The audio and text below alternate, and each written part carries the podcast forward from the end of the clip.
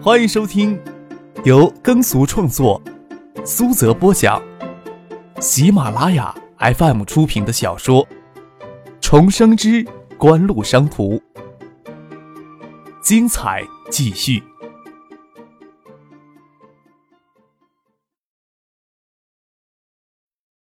第四百八十五集。下午的酒吧里没有其他人，张可回到建议的从许洪博的角落里，棋子对弈，桌角摆着清香扑鼻的山茶。孙启蒙坐在吧台上看着张克。午后的阳光从酒吧外射进来，这不是一九七八营业的时间，打工的学生还没有过来。令小燕将自行车锁在酒吧门前，她提前赶过来，是因为孙启蒙等会儿要去学校上课。看到令小燕进屋来，张克想起一件事儿，胳膊搁在侧背椅上，侧过身来对他说。杜飞呀，有事找你，你给他打个电话过去，说你到酒吧了。杜飞能找令小燕什么事儿？孙启蒙将工作制服托给令小燕，听张可这么说，有些疑惑。他们的公司需要名外聘听话的、能负责日常事务的总经理，具体的事情等杜飞过来，你直接问他吧。令小燕搞不明白，他们是要求听话的，还是要求有能力负责日常事务的？应该是要求听话的吧。张可说道，脸上露出灿烂的笑容。孙锦萌说道：“他们几个皮大的孩子搞出这么一家公司，不晓得会不会比一九七八更有前途？谁晓得呀？”张可与许洪波的棋还没有下完呢，你快打电话给杜飞吧。转过头去，认真的与许洪博下棋。令小燕、许巍、林冰、江黛尔，仅从专业能力来说，还是令小燕最为出色。林冰独眼，江黛儿走了演艺之路，许巍去做经纪人，令贤帮着孙启蒙经一九七八。一九七八更多的寄托是孙启蒙个人梦想的场所。酒吧的闲淡风格也是从来都没有考虑到盈利的因素，也就没有过往去联营的方向去考虑。这是孙启蒙的一九七八，不是令小燕的一九七八。孙启蒙当然希望令贤能够有更合适他自己的选择呀。孙启萌拿起手机帮令贤拨通杜飞的电话。你小子要从一九七八抢人可以，不过下周公共区域的清洁你要都包过去。这点呀，我赞成。张可在角落里听到后，忙附和了孙继萌一声。创宇投资有限公司与大学生创协会寄托了杜飞、孟乐、史学兵、董月华、石新飞、徐若琳等人的学生时代的创业梦想，他们努力。将色彩斑斓的梦想投射到现实的世界当中去，转变成一个个而具体繁琐的项目，最终变成运营的实体企业。精力总是有限的，还不能耽搁学习。石兴飞、徐有灵都是毕业班的学生，功课倒是轻松下来。但是徐有灵还兼着国商院九七级年级主任助理的差事，要分一部分的精力过去。石兴飞主要还要带领从俱乐部成员进行软件开发。给网吧提供技术支持。等计算机网络培训学校开办之后，石新飞与重俱乐部成员还可以客串讲师，但是日常的管理工作上帮不了多少忙。杜飞与蒙乐也不会让日常繁琐的管理工作去纠缠石新飞。蒙乐、石学兵、董月华三个人都读大三，功课稍轻松一些，但是他们承担的工作量要比一个寻常公司白领繁重的多。杜飞更不用说了。何况他刚进大学，学习压力是最大的。他又不能像张克那样，几乎连教室的门朝哪边开都不知道。寻找一个合适的、能配合默契的人来负责创意舞公司的日常管理工作是相当迫切的。杜飞早就瞅准了令小燕了。作为国商院刚出去毕业的师姐，蒙乐、徐若琳都认识令小燕。令小燕在工作上的能力也是值得认同的。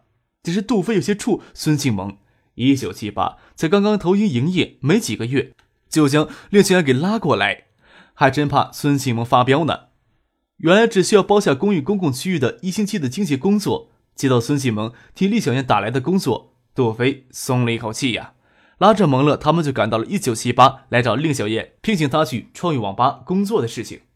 蒙乐与杜飞赶过来，张可与许洪博还在角落里悄悄的下棋。酒吧是夜色弥漫之后才会熠熠闪光的场所。午后的酒吧没什么人，阳光透过穿街骑楼的空隙透到吧台上的地面上，只有棋子落在棋盘上发出清脆的响声。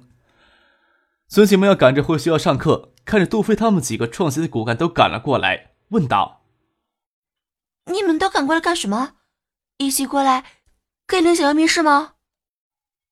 我好像要聘请的总经理，当然要我们全体成员满意啊。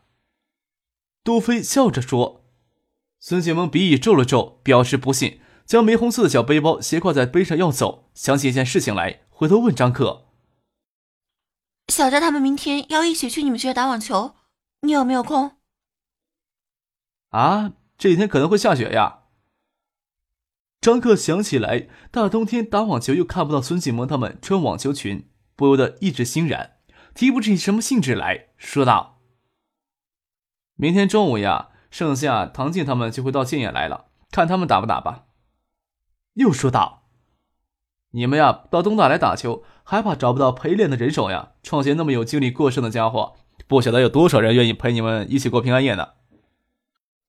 这倒是的。孙启萌得意的笑了笑，石学兵、董月华都极为赞同的点头。石学兵在医院里住了一个星期就痊愈了，人也恢复了生气，嚷着要孙启萌介绍音乐学院的女孩子给他认识。孙启萌拉着他们到音乐学院女生宿舍楼那里转了一圈看到音乐学院女生宿舍楼下周末停满了宝马、奔驰，他们对这个社会的认识又深刻了一步。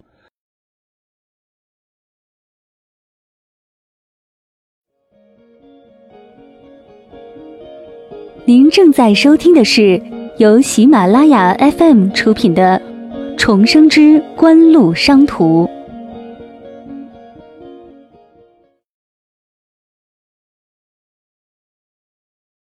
快到学期末了，计算机网络培训学校工作又进入到最紧张的筹备时段。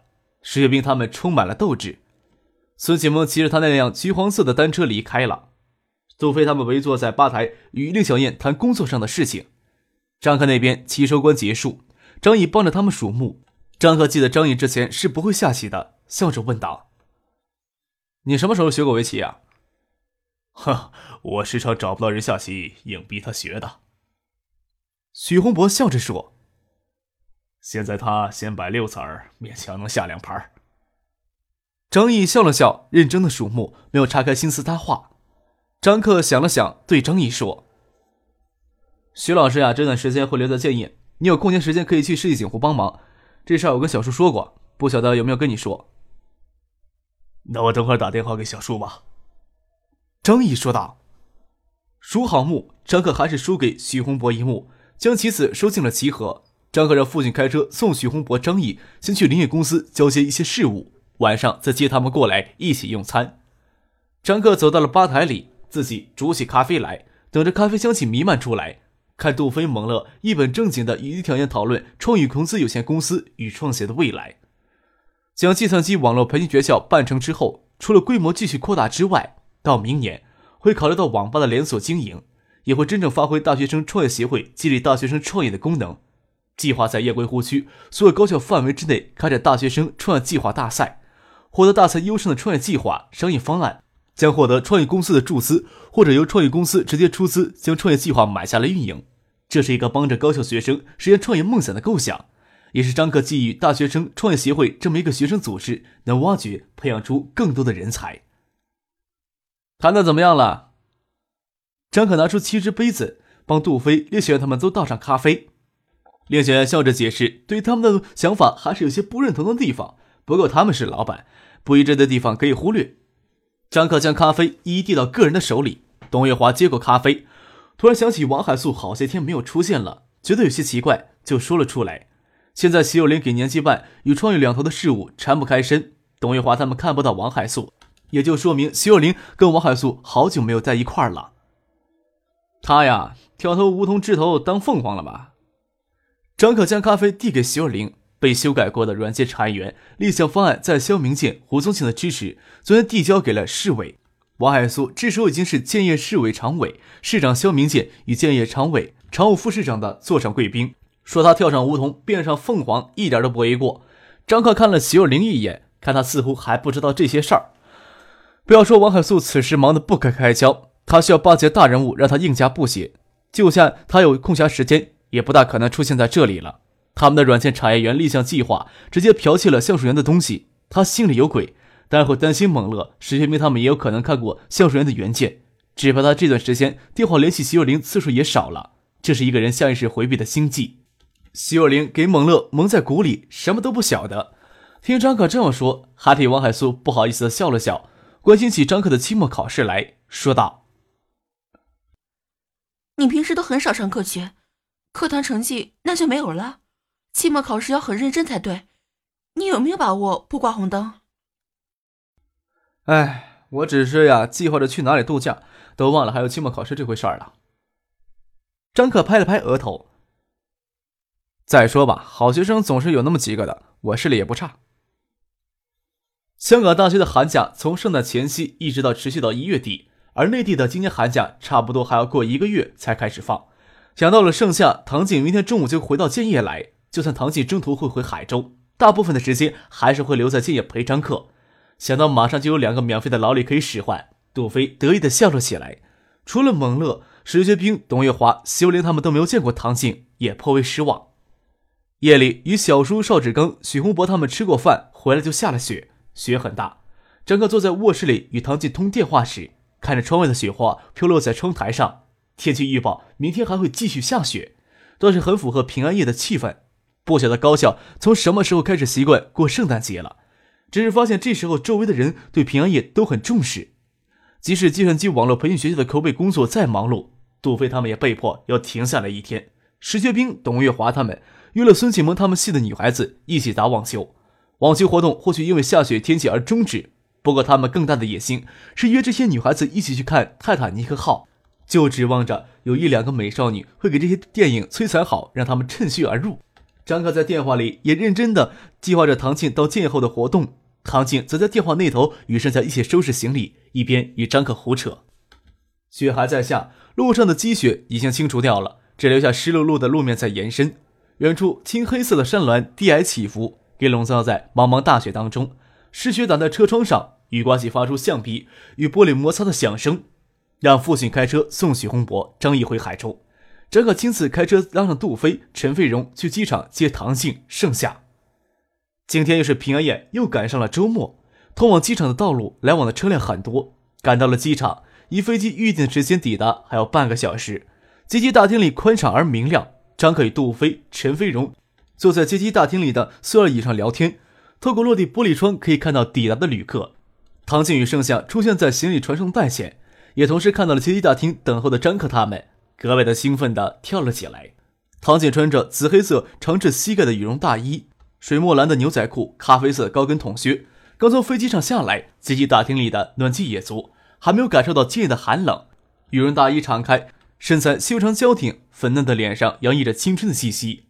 看着唐静推着行李车出来，张可岔开手等他扑过来拥抱，没想到唐静竟与陈飞荣拥抱在一起。啊，太伤自尊了啊！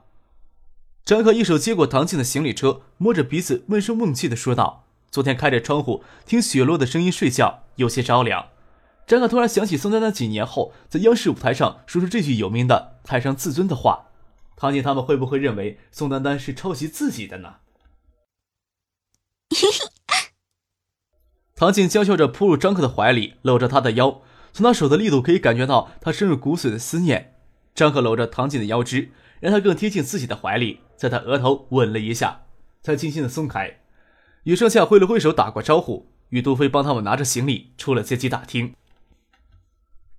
是不是找个地方先把中午饭给解决了呀？张可与杜飞将行李箱塞进后备箱，钻进车里，回头问唐静。唐静的下巴比上次见了略瘦了一些，学习很刻苦，唐静给自己压力也很大，但是五官精致，依旧透着熟悉的青春气息，眉子又长又媚。坐了这么长时间的飞机，脸色有些苍白，还有些疲惫。嗯，去学府巷吧，期待好久了。光听你们在电话里、在邮件里描述了，十月底回建业也是匆匆忙忙的，没有见到。唐静搂着陈飞荣的肩膀，看向张克的眼眸，眼波流转，眉梢含春，又探过头来问坐在一旁陈飞荣的盛夏：“我们直接就去学府巷，怎么样？吃过饭，我们可以先坐到橡树园的橡树下。”看雁归湖上的落雪。声音娇柔清脆，就像窗外的落雪一样。到了学府巷，已经是一点钟了。走到内向家咖啡简餐厅，孙建萌、小佳一群音乐学院的女孩子与石学兵、董月华、施星飞，还有施星飞那个校女篮球队的女友等人热热闹闹的从简餐厅里出来。他们一起相约去市里看《泰坦尼克号》。